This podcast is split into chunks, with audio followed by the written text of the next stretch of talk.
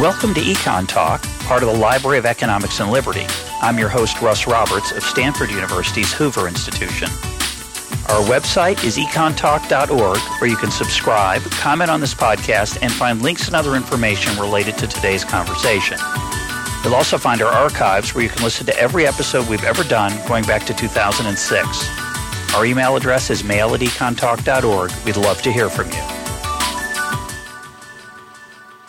Today is December 10th, 2018, and before introducing today's guest, I want to encourage listeners to go to econtalk.org, econtalk.org, and in the upper left hand corner, you'll find a link to our annual survey where you can vote for your favorite episodes of the year. Tell us about yourself and your listening experience.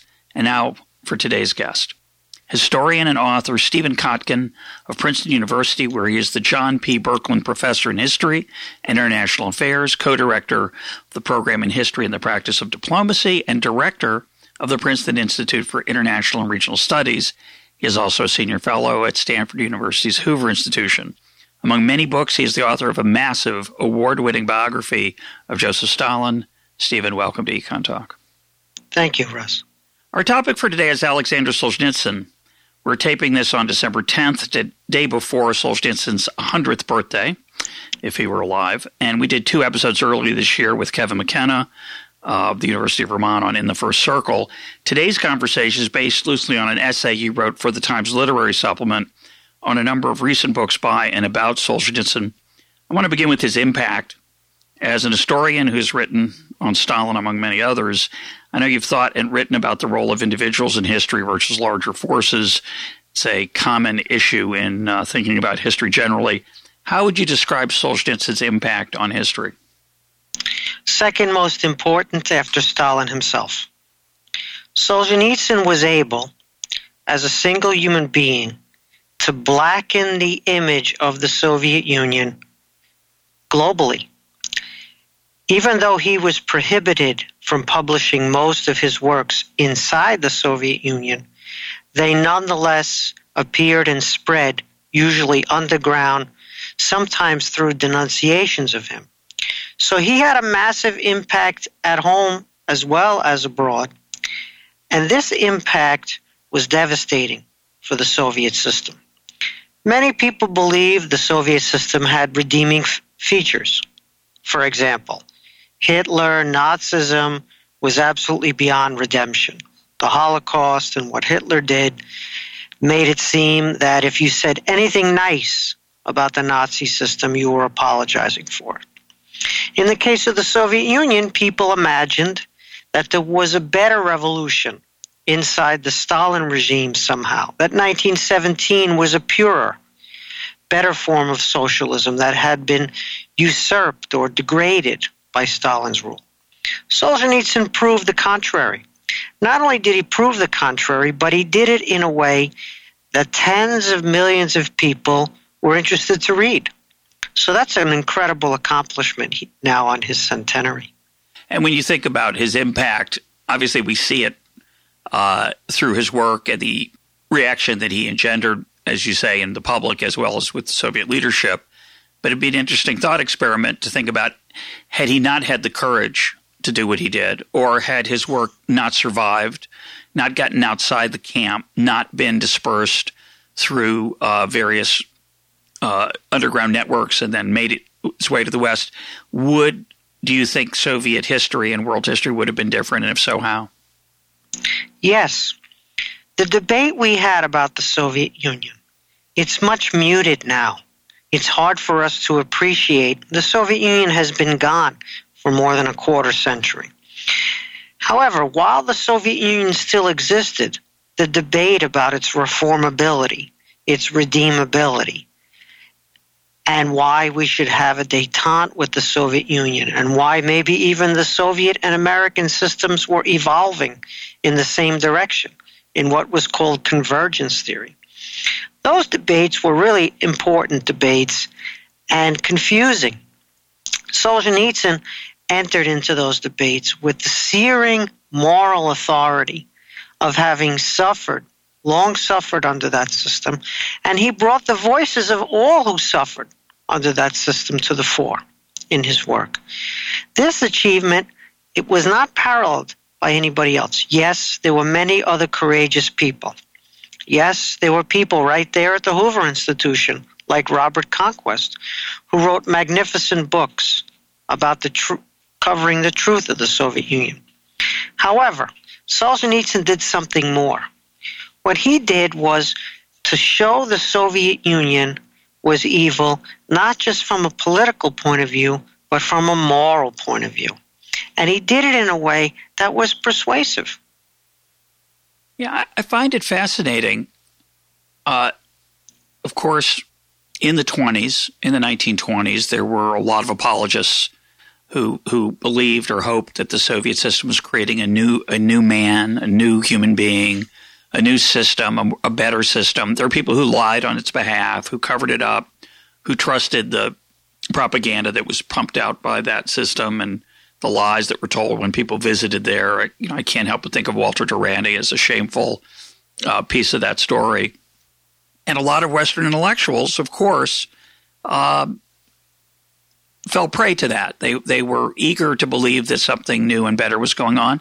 And then there came a time, you'll correct me if I'm wrong, but it, there became an awareness somewhere between I would say 1935 and 1955 you'll be more precise, that, that something was very rotten there, that there was an incredibly oppressive regime, that it abused its citizens in terrible ways. And although a handful of people, intellectuals, continued to apologize for the system or for Stalin, most Westerners uh, turned against the Stalin Stalin's vision. Why did it take? So, what's the independent contribution of, say, Solzhenitsyn's firsthand accounts in the Gulag Archipelago that he collected his own story and that of, of dozens and dozens of other Zeks, other political prisoners. What was the extra impact of that literary achievement above and beyond what was somewhat well known? Well known, maybe, Russ. We have to remember that the French Communist Party was Stalinist during the whole period of Stalin's rule and even after Stalin died and was denounced. We also have to remember that many people downplayed the evil nature of the regime. That is to say, they would acknowledge, yes, there were famines. Yes, millions of people died. But these were not intentional. These were mistakes. These were not core to the system. The Gulag were the labor camp, otherwise known as the labor camps, where millions of people were incarcerated, often for so called political crimes. These were not so big. The numbers were exaggerated. Yes, there were excesses, but nonetheless, even Stalinism was not beyond the pale. Let us also remember that in this confusing debate, where some people defended Stalinism, once again, Russ, just about nobody got away with defending the Hitler regime. In this confusing debate where some people, including prominent people, defended Stalinism, we also had a large number of people who saw a better revolution inside the Soviet regime, which maybe could re- be recuperated once Stalin died. So Khrushchev's secret speech which denounced Stalin for his crimes, was actually an attempt to rehabilitate the Soviet system. It harkened back to a purer version of the revolution supposedly associated with Lenin and with Leninism. So that Stalin became a cult of the personality in Khrushchev's term, a degradation of the revolution, and therefore there would be a second wind a socialism with a human face or communist reform. Many people were newly attracted to the Soviet phenomenon upon Stalin's death. In fact, there was a split on the left between those who denounced Stalin and those who continued to praise Stalin. What both sides shared was a belief in either the Stalin version of the revolution or an original Lenin version of the revolution as being historically necessary and correct. We forget those debates because now, of course, very few people will defend that history the same way. But that's the context in which Solzhenitsyn arrived. And he started out he started out trying to figure how he could capture, describe this reality. And he wrote a couple of really important novels on the labor camps from firsthand experience. And they stood the test of time. In fact, in 1970, he won the Nobel Prize in Literature for these novels. And we know them as One Day in the Life of Ivan Denisovich. We know them as In the First Circle and of course cancer ward. So he won the Nobel by tackling these themes, but that wasn't the big impact yet. The big impact came from the Gulag Archipelago, which would be published not in the Soviet Union but abroad beginning in the early 1970s, 1973, after he had won the Nobel.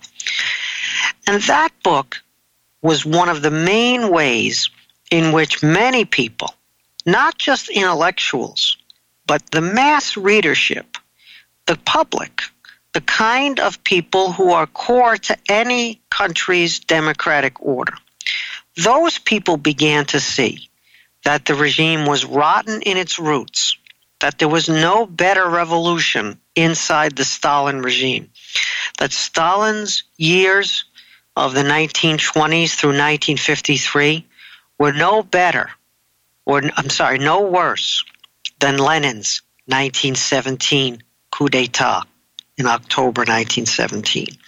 And so this achievement of Solzhenitsyn, 1800 pages, much longer than War and Peace, longer than Homer's Iliad and Odyssey combined, and yet readable, a page turner in many ways. For sure.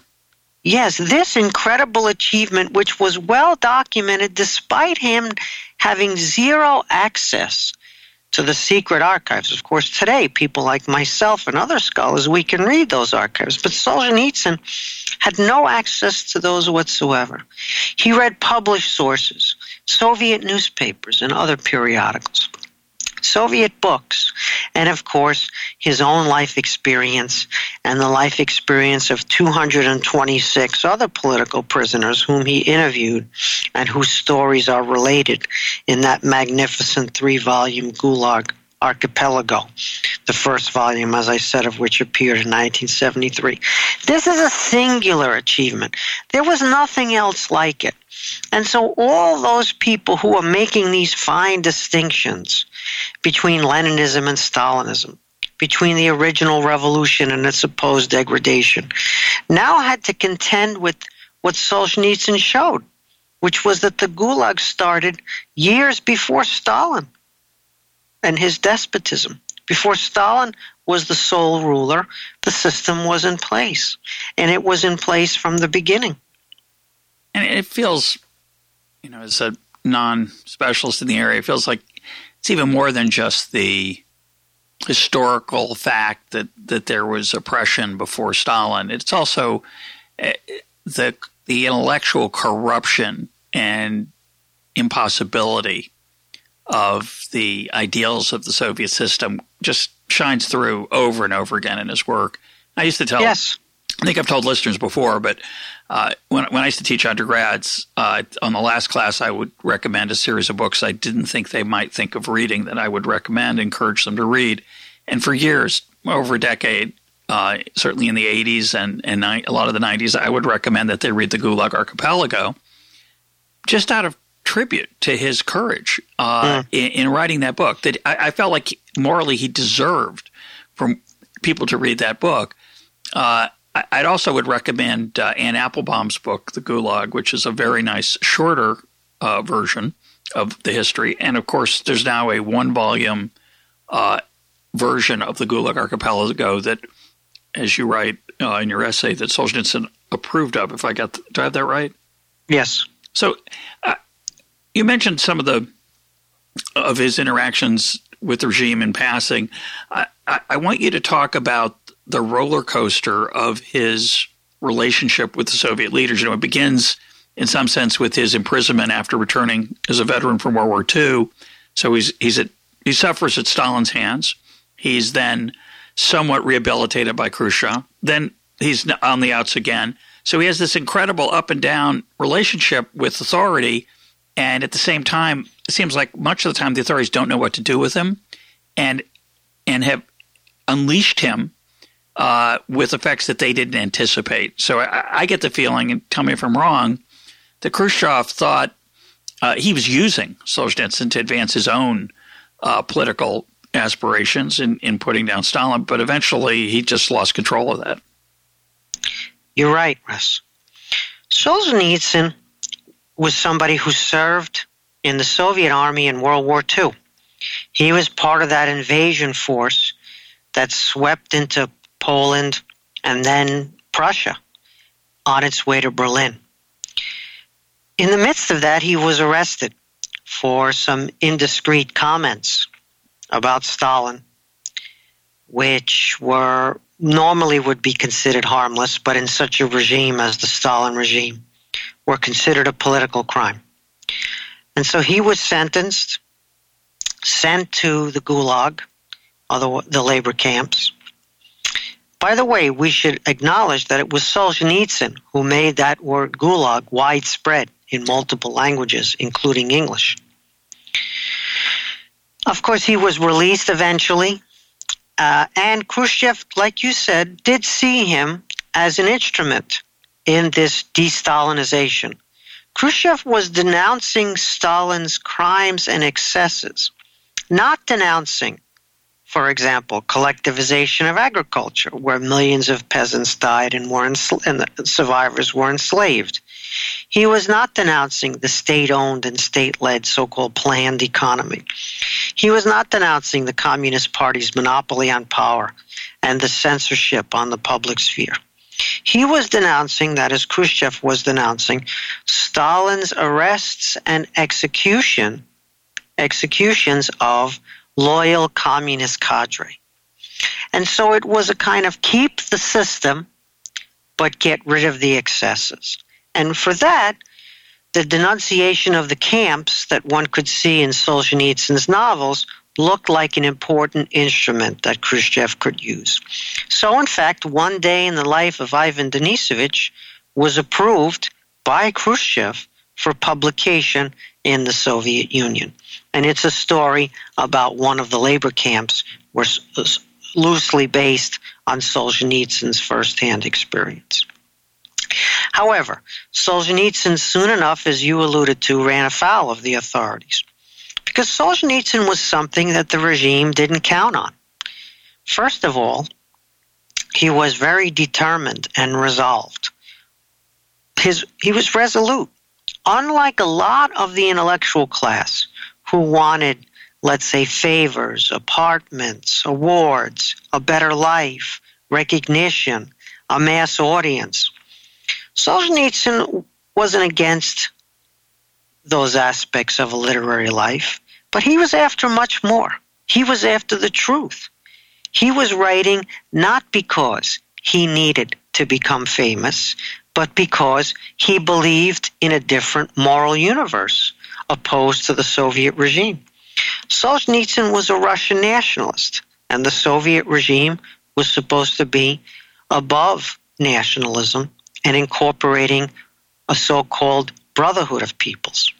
Solzhenitsyn was a conservative, not on the left. He hated Marxism, Leninism, and revolution.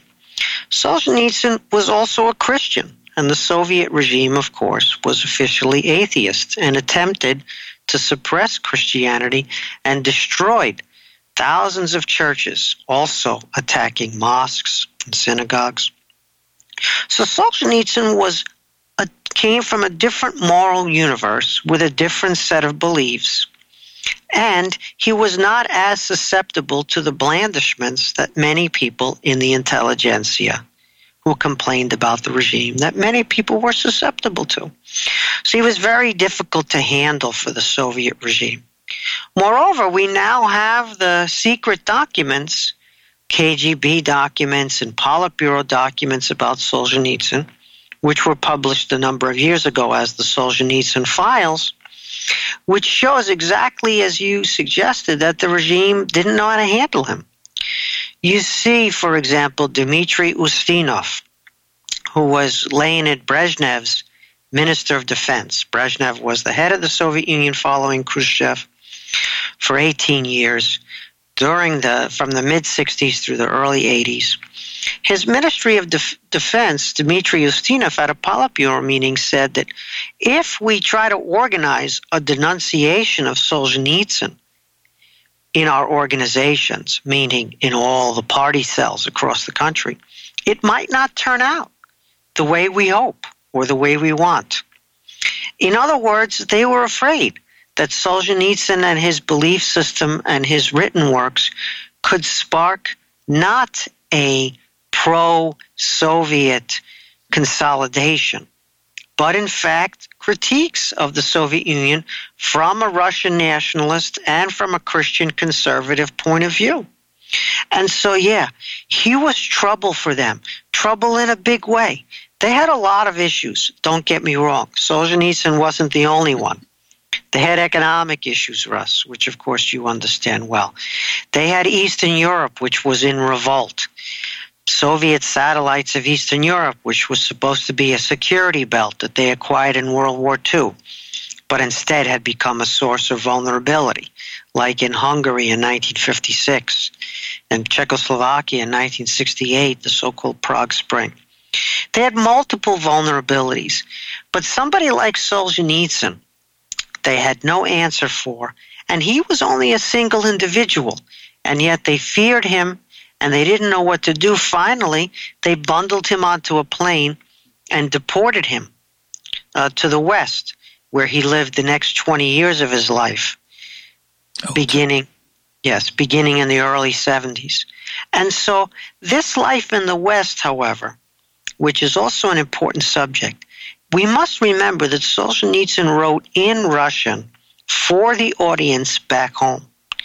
He not only wrote open letters to the Soviet leadership, all his novels, all his political tracts and interviews and speeches, they were directed at his homeland.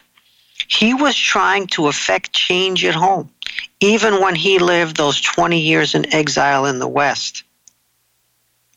Do you think, uh, do you find it surprising uh, that they didn't kill him? Obviously, uh, Stalin would have killed him if he'd done what he would have, would have become. He killed people for far less than that. Um, do you find it? Do we know anything about those internal debates about whether that was talked about or considered? The regime changed. When Stalin died in 1953, it was still the same regime, obviously, and it was still the same people in power. Just Stalin was gone. But the ability to enact mass violence on their own people had diminished. It had diminished in part because of external changes in the world, but also because of internal changes. Yes, they could still execute some people. Yes, they could still organize, for example, accidents, fake car accidents to get rid of people. But they didn't have the same wherewithal, either ideologically or even their own determination to just wipe people out. And so what they began to do instead was a combination of internal exile, which had always been practiced, but now was practiced more in lieu of executions, and what they called prophylaxis, which was to try to preempt people like Solzhenitsyn by either intimidating them or seducing them with offers of goodies. So that change in tactics by the KGB marks a change in Soviet society from uneducated, uh, third or fourth grade education for the most part on average to completion of high school education, completion of college education, and plus, as we said, external changes in the world. So there was no longer Nazism in Germany and fascism in Italy and Hirohito's regime in Japan. And so the ability to just kill people in large numbers because they were dissidents, they disagreed with you, they criticized you, was sort of lost by the regime. And so they did to Solzhenitsyn what they did to many other people. Bukovsky, Vladimir Bukovsky, for example, Andrei Sakharov, for example. They tried to banish them internally and cut them off from the public. It worked in many cases. It didn't work in the case of Bukovsky. It didn't work in the case of Sakharov, and obviously it didn't work in the case of Solzhenitsyn. But they were exceptions. Many other people were broken, as we would be probably in such circumstances. They made their peace with the regime, or they simply were trying to survive. They had families, they had livelihoods. Not everyone could be Solzhenitsyn Sakharov or Bukovsky. And so the regime's uh, new policy of internal deportation, silencing, and or prophylaxis preemption worked to a very great degree against the dissident movement. It just didn't work against somebody like Solzhenitsyn. So you get the idea, certainly from reading in the first circle, and I would say just just screams out from the man that first of all, there's the moral courage that you that you alluded to earlier, but, but there's also a um, another advantage he had, I think, in in standing up to the regime's threats and uh, blandishments, which was he appeared to believe very deeply in the redemptive nature of suffering. And I'm curious if in his uh, youth or his upbringing or his personal experiences before he entered the camps, uh, other than the fact that I know he was a big fan of Dostoevsky, who also, I think, believed in the redemptive power of suffering. I'm curious if, if we have any hints as to what made him so distinctive, so strong, so powerful in, in not being broken. There's a determination there which has to be attributed in part to personality. This goes back to your earlier question, Russ, about had there been no Solzhenitsyn maybe things would have turned out the same. Maybe somebody else would have stepped up and played this role in history. As, for example, history selects people for certain roles, and this was a role that needed to be played, and if it hadn't been for Solzhenitsyn, someone else would have been found. Well, I have to say that writing about Stalin, I don't believe that. Stalin's personality was absolutely crucial it took a person like Stalin to impose this system and stabilize it the way he did at those colossal human costs. And I see very few, if any, people besides Stalin inside that regime, as horrible as those other people were, as low a view they took on human life as they did. I see very other people with that same combination of resolve and skill that Stalin brought to that immense task of building socialism, as he called it, that is to say, imposing that system. Solzhenitsyn, in the opposite direction, is a similar, unique personality. That combination of moral values beyond corruption, as well as resolve and determination no matter how much he suffered. Solzhenitsyn discovered a lot of Russian philosophy and Russian authors, that is to say, uh, literary figures, over the course of time. Partly it was in Soviet education to begin with. For example, figures like Tolstoy and Dostoevsky were brought back into the curriculum under Stalin. Partly it was looking as he did for unorthodox figures that were not part of the official Soviet schooling. Many of them he discovered only when he got out to the West and he could read the emigration in full. For example, when he worked at the Hoover Institution Library and Archives, or he worked through other emigre publications that were sent to him or preserved in different locations besides the Hoover one. And so he discovered reinforcement of views that he had developed partly on his own through growing up in that country and just partly because he was looking for a value system beyond the Soviet one, even while he was still there. And so his education in the broadest sense, his upbringing, his intellectual trajectory is a really big story. And we have some pretty good biographies which try to trace this.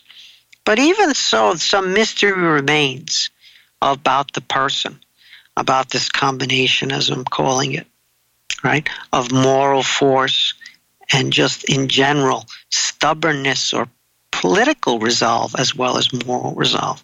Just, this is what's special about him, Russ. And so we have to acknowledge that he's not alone. Other people shared this, including some who are not famous, who died in the camps alongside him, or who survived the camps but as invalids, or were not great writers and so couldn't transmit their stories the same way that he could. We don't want to make him seem to be one person among 300 million, but nonetheless, he speaks for those others who were less eloquent, and even those courageous others, he stands out against that background. In the novel In the First Circle, which we've talked about here in those episodes I mentioned earlier, I think there are four chapters that relate to Stalin, and they're it's quite lengthy. Um, some editors would have cut them. They don't add a lot to the plot directly. Uh, they're sort of a uh, in, they they could be interpreted. I, I, don't think this is correct, but they could easily be interpreted as a an indulgence uh, on the part of Solzhenitsyn to get it off his chest to to satirize and and poke fun at Stalin. His portrait of Stalin is, I would say, Stalin as egotistical buffoon, as um, a petty child, as an insecure enfant terrible, and and I I was also struck watching uh, the movie that came out recently, The Death of mm. Stalin, which I watched with some unease. I have to say, uh, I didn't find it funny. It's supposed to be a comedy, sort of a comedy. It's the darkest kind of humor it, that paints Beria and Khrushchev and and the survivors of St- Stalin himself as well as sort of comic book uh, Keystone cops, inept, uh, blundering this way and that. And um, what are your thoughts on on first Solzhenitsyn's portrait of of Stalin and um, and on the movie? If you have any thoughts on it, it's tough. What do you do with a guy like Stalin when the evil is so immense? Scale is just unfathomable and you yourself suffered directly under him. Solzhenitsyn's portrait of Stalin is not really successful, except as an exercise in kind of psychological revenge. He diminishes Stalin, as you said. He makes Stalin out to be a nothing, a nobody. And in some ways, it was Solzhenitsyn's uh, criticism or joking about Stalin that put him in the gulag in the first place, mm-hmm. that launched all of what happened, including Solzhenitsyn's successful blackening of that regime at its roots. And so, in some ways, the In the First Circle returns to that 1945 episode. However, it isn't integral to the novel, and it isn't a successful portrait, however understandable it is psychologically. Sometimes we forget that evil is also human, that Stalin was a human being, that Hitler was a human being, and that the more we understand them as humans, the scarier their evil becomes. It doesn't mean we justify them. It doesn't mean we validate them, we make excuses for them, but it does enable us to reach a level of understanding. Solzhenitsyn was not interested at, at, at all in moral or political or, or biographical terms of reaching an understanding of Stalin's character. He was just interested in countering Soviet propaganda and belittling this figure who had been inflated the way he had been. If you take Iannucci's movie, The Death of Stalin, Iannucci is a great film director, and many people find the film entertaining. And of course, uh, it is very clever, and there are moments uh, that I found uh, funny. Uh, not the whole movie, but many moments which were, I thought, hilarious. At the same time, and also I'm not afraid to engage in satire when it comes to even something as monstrous as the Stalin regime. Brooks did it for the Hitler regime. Yep. Charlie Chaplin did it yep.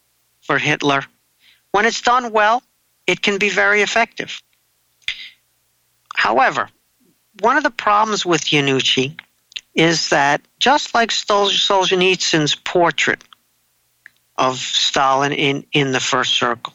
Now, once again, it can make you feel good, but to portray that regime's operatives, those around Stalin when he died, Beria, Malenkov, Molotov, Khrushchev, Kaganovich, to portray them as idiots, as venal, corrupt politicians like we would find, I don't know, hmm. in in the urban political machine of any major city, right? Yeah. Graft and bribes and favors. To portray them as corrupt and venal in that way, and then as not very intelligent, is to miss, of course, how that system could have arisen in the first place and how it could have functioned if everyone was so stupid and if everyone was merely corrupt, the Soviet regime never would have happened. The people who ran the Soviet regime were not geniuses, but they weren't buffoons. They were blinkered ideologically, but they were effective administrators in a dictatorial regime, in a dictatorial way.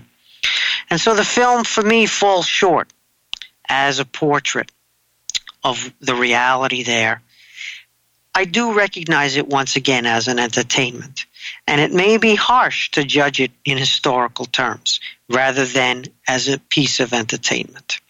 However, as a piece of entertainment, it falls short for me, precisely because you can do satire well of a regime that big, but it's a little one dimensional ultimately.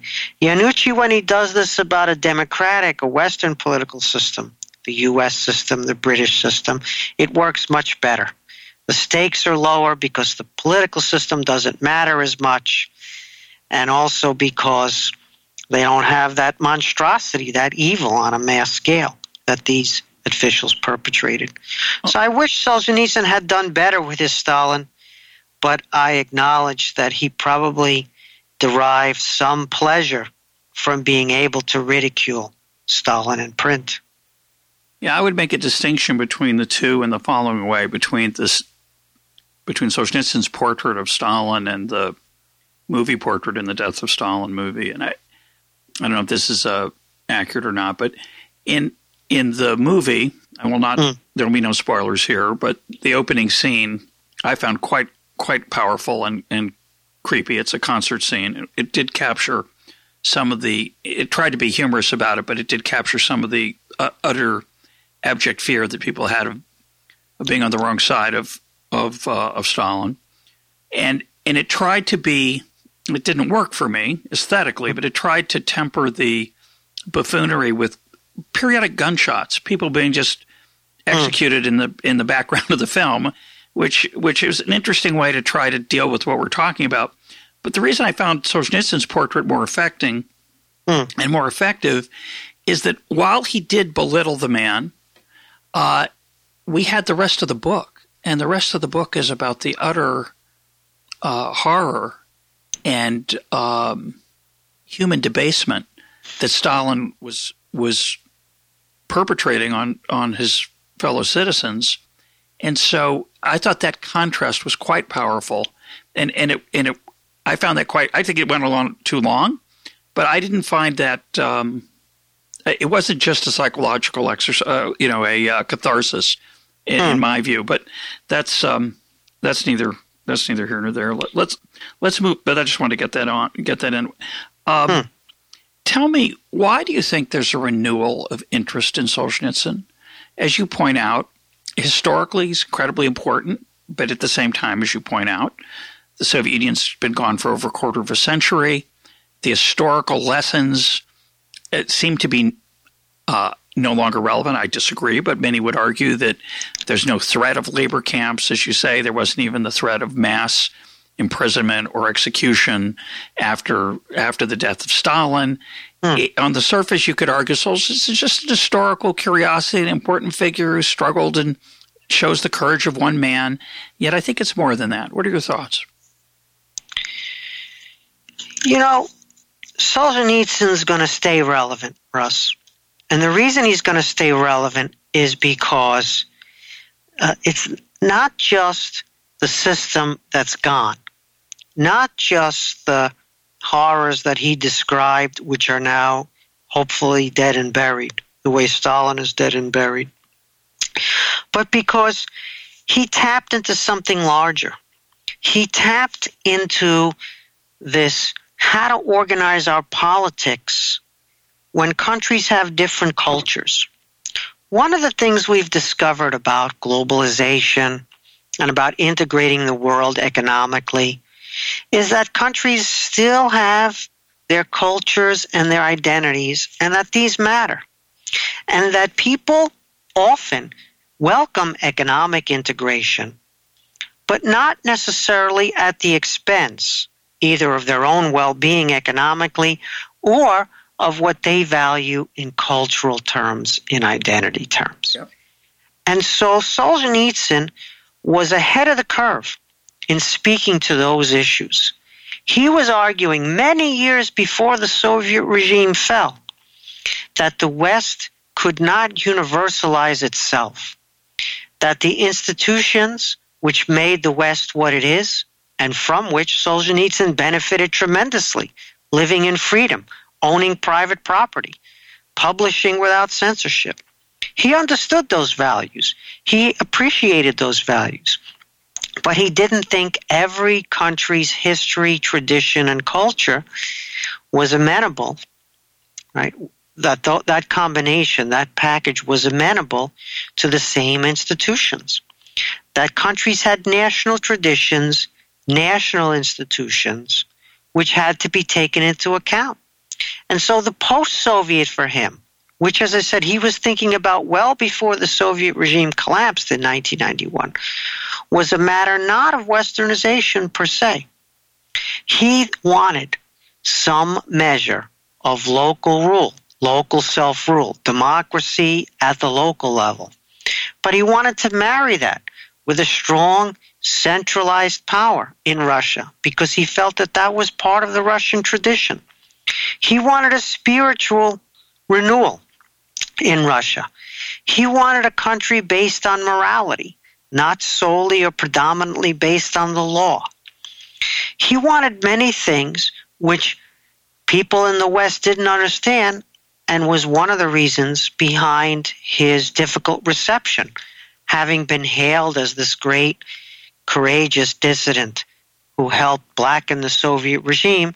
He was then seen as a bizarre 19th century reactionary figure who criticized the West and its values and institutions and didn't understand the West.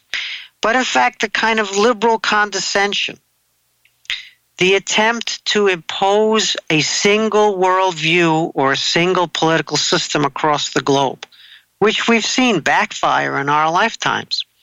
That was something Solzhenitsyn worried about and he presaged. And so he became a figure who fit in well with the post 1991, post 1990s, in fact, mood in Russia. And his works are assigned in high school in Russia today by uh, the official federal curriculum in Russia.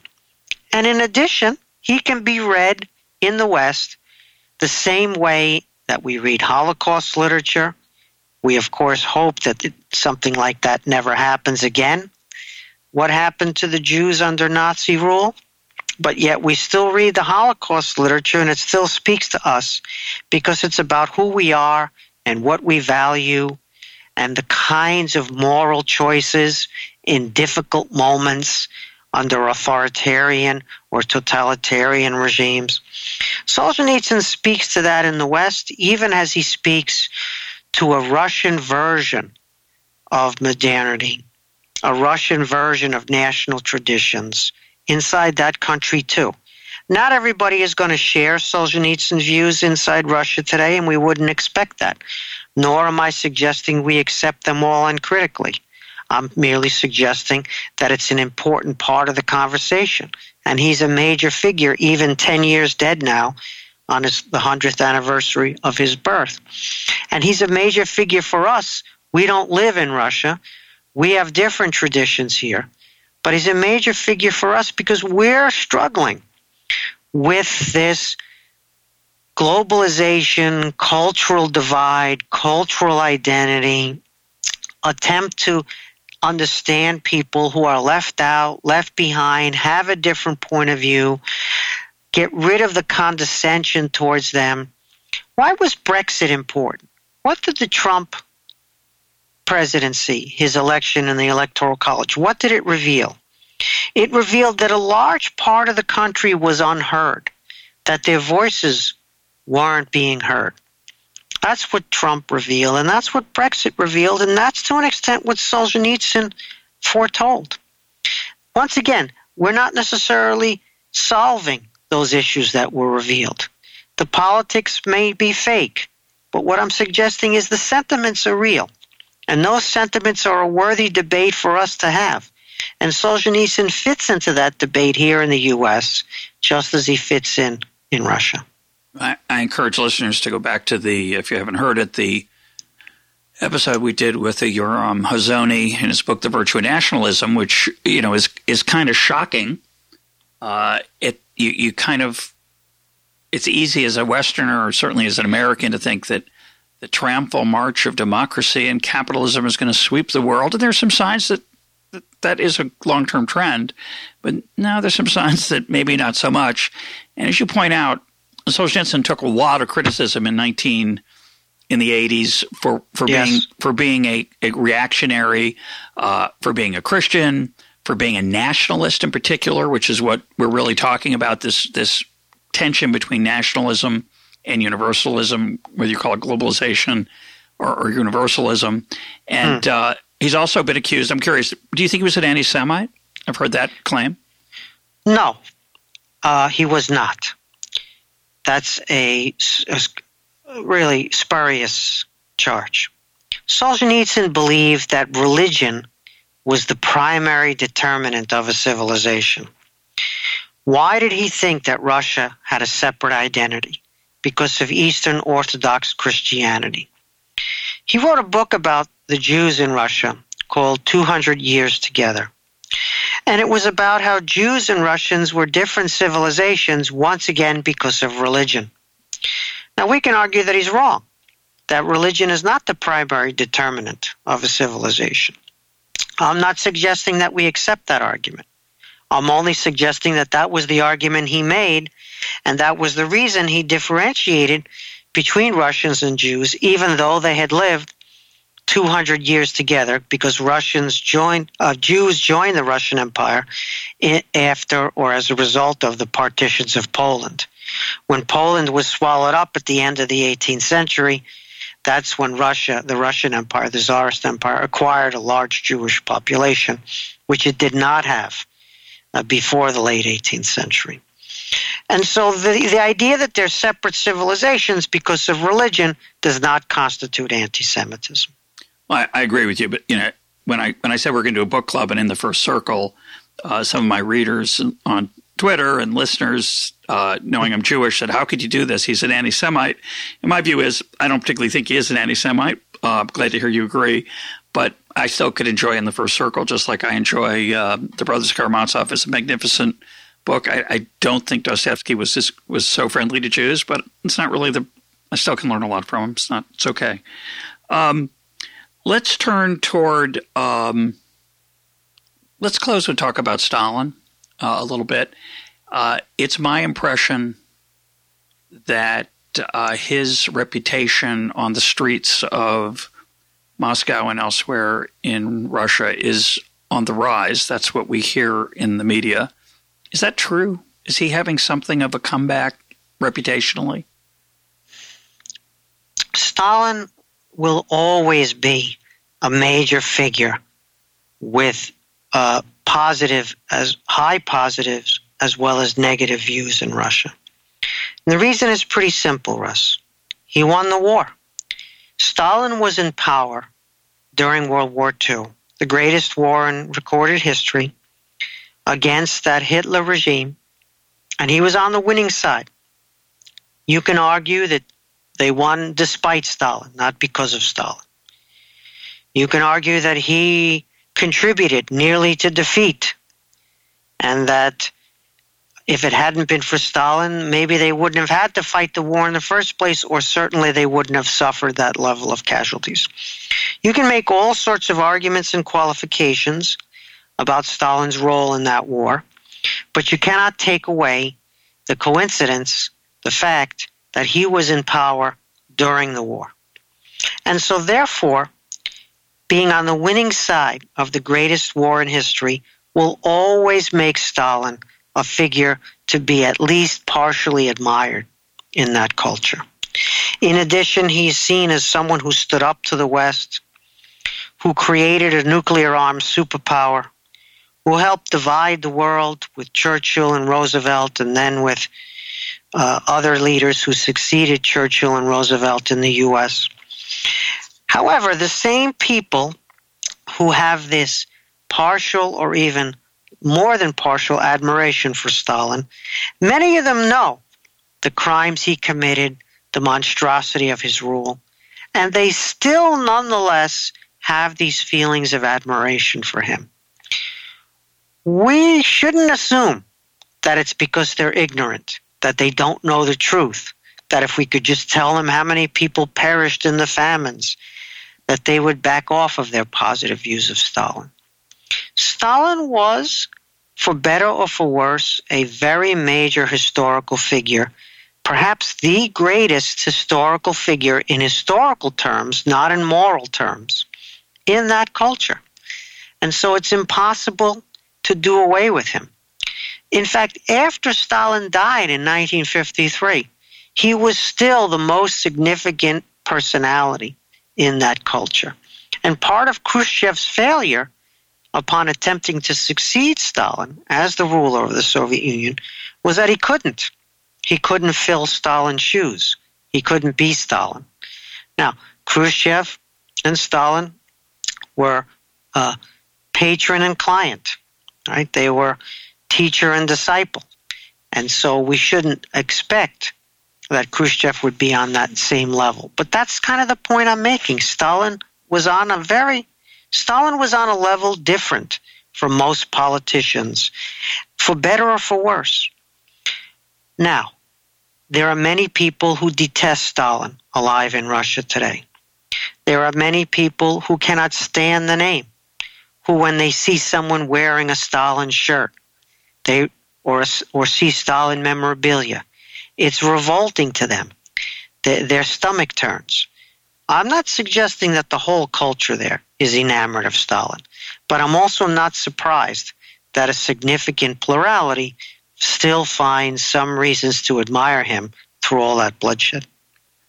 You're writing a biography of Stalin that you've issued You've published the first two volumes. Is that correct? Two?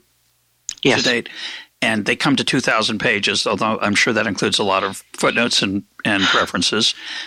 Is there one more volume planned or more than one? And what's it like to spend that much time and that many pages with a person you view as a monster?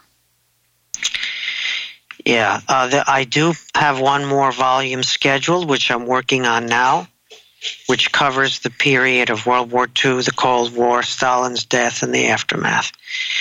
And I'm hoping that in the next several years, I can bring the that volume to conclusion, and therefore the whole series to conclusion. I've spent now, as you say, a lot of time with Stalin, and it is very troubling. You see the evil on the pages, on those documents you read, with his pencil marks, his check marks in pencil, his underlinings. You see the orders to kill this person and that person, deport this whole nation. It's, it's, it's hard to describe in words that experience. And as you say, over a number of years, it's cumulative. At the same time, Russ, if you're interested in power, you're interested in how power works, how it's accumulated, how it's exercised, and what the consequences of exercising power are, Now, Stalin is really the gold standard. He's the gold standard of dictatorship. No dictator has amassed more power than Stalin, exercised it with greater consequence. Mao didn't have a military industrial complex, and of course, the Hitler regime went up in flames after uh, only 12 horrible, yes, but only 12 years, while Stalin lasted three decades. So if you're interested in power, it's endlessly fascinating. But of course, it is difficult on a day to day basis to continue to. I now am inside his head in ways that I wasn't before I started this project.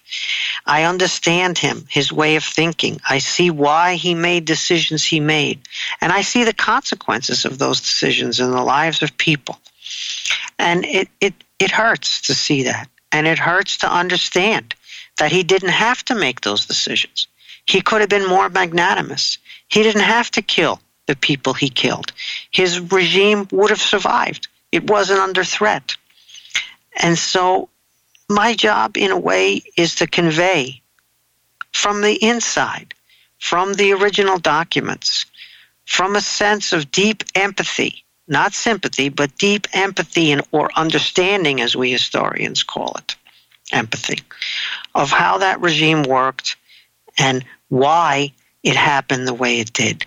But no, we're not writing this biography because we have an exemplary figure. We're not teaching courage, valor, perspicacity, magnanimity. We're not teaching those values for which biography was originally invented. We're teaching the opposite of those things with this biography, but those are important lessons too. So let's close with how you close your essay on Solzhenitsyn. You mention uh, that many people complained about his personality, uh, about Solzhenitsyn the man. He was bitter, immature, arrogant, etc. And my reaction to that is uh, he was in the camps. He's entitled to all the bitterness and all the arrogance. Uh, you got to cut in some slack. And he wasn't just a prisoner who was good at writing. It wasn't that lovely that he was able to use the prison experiences to craft some novels and, and unique historical documentation in the Gulag. He was a genius. He had an incredible vision. He pumped out an unimaginable number of words under circumstances that human beings should not have to, to be in to start with. And they're unbelievably entertaining. Like you said, he, he wrote a history of the of the Gulag that's a page turner. Mm. Um, so I don't really care if he's even vaguely normal. I'd expect him to be a troubled and complicated person. Uh, what are your thoughts on that and sort of that, that sort of way of dismissing him, it seems to me? The essay I wrote for the TLS, to which you're referring, which is published this week, um, my goal in that was, first of all, to make sure people understood that he was a great writer and that he will endure because he was a great writer not just because he had a political point of view or was a political figure or was caught up in battling the Soviet regime. He's a great writer, and that's very important to acknowledge. Second thing is that our heroes, Russ, they're also complex people, and the complexities are fine. And we shouldn't be afraid of the complexities. And as you say, they don't diminish the achievements. Just like I do with our anti heroes, with Stalin show the complexity, show the multiple dimensions, show that he had charm, show that people loved him because he was a people person and focused on their lives, even as he was ordering the executions of others. That complexity is really important. And for Solzhenitsyn, on the other side, a hero, not an anti hero, we also owe him. We owe him the respect of showing him in his full complexity. And I think his achievement only grows when we do that. My guest today has been Stephen Kotkin. Stephen, thanks for being part of Econ Talk. A great pleasure, Russ.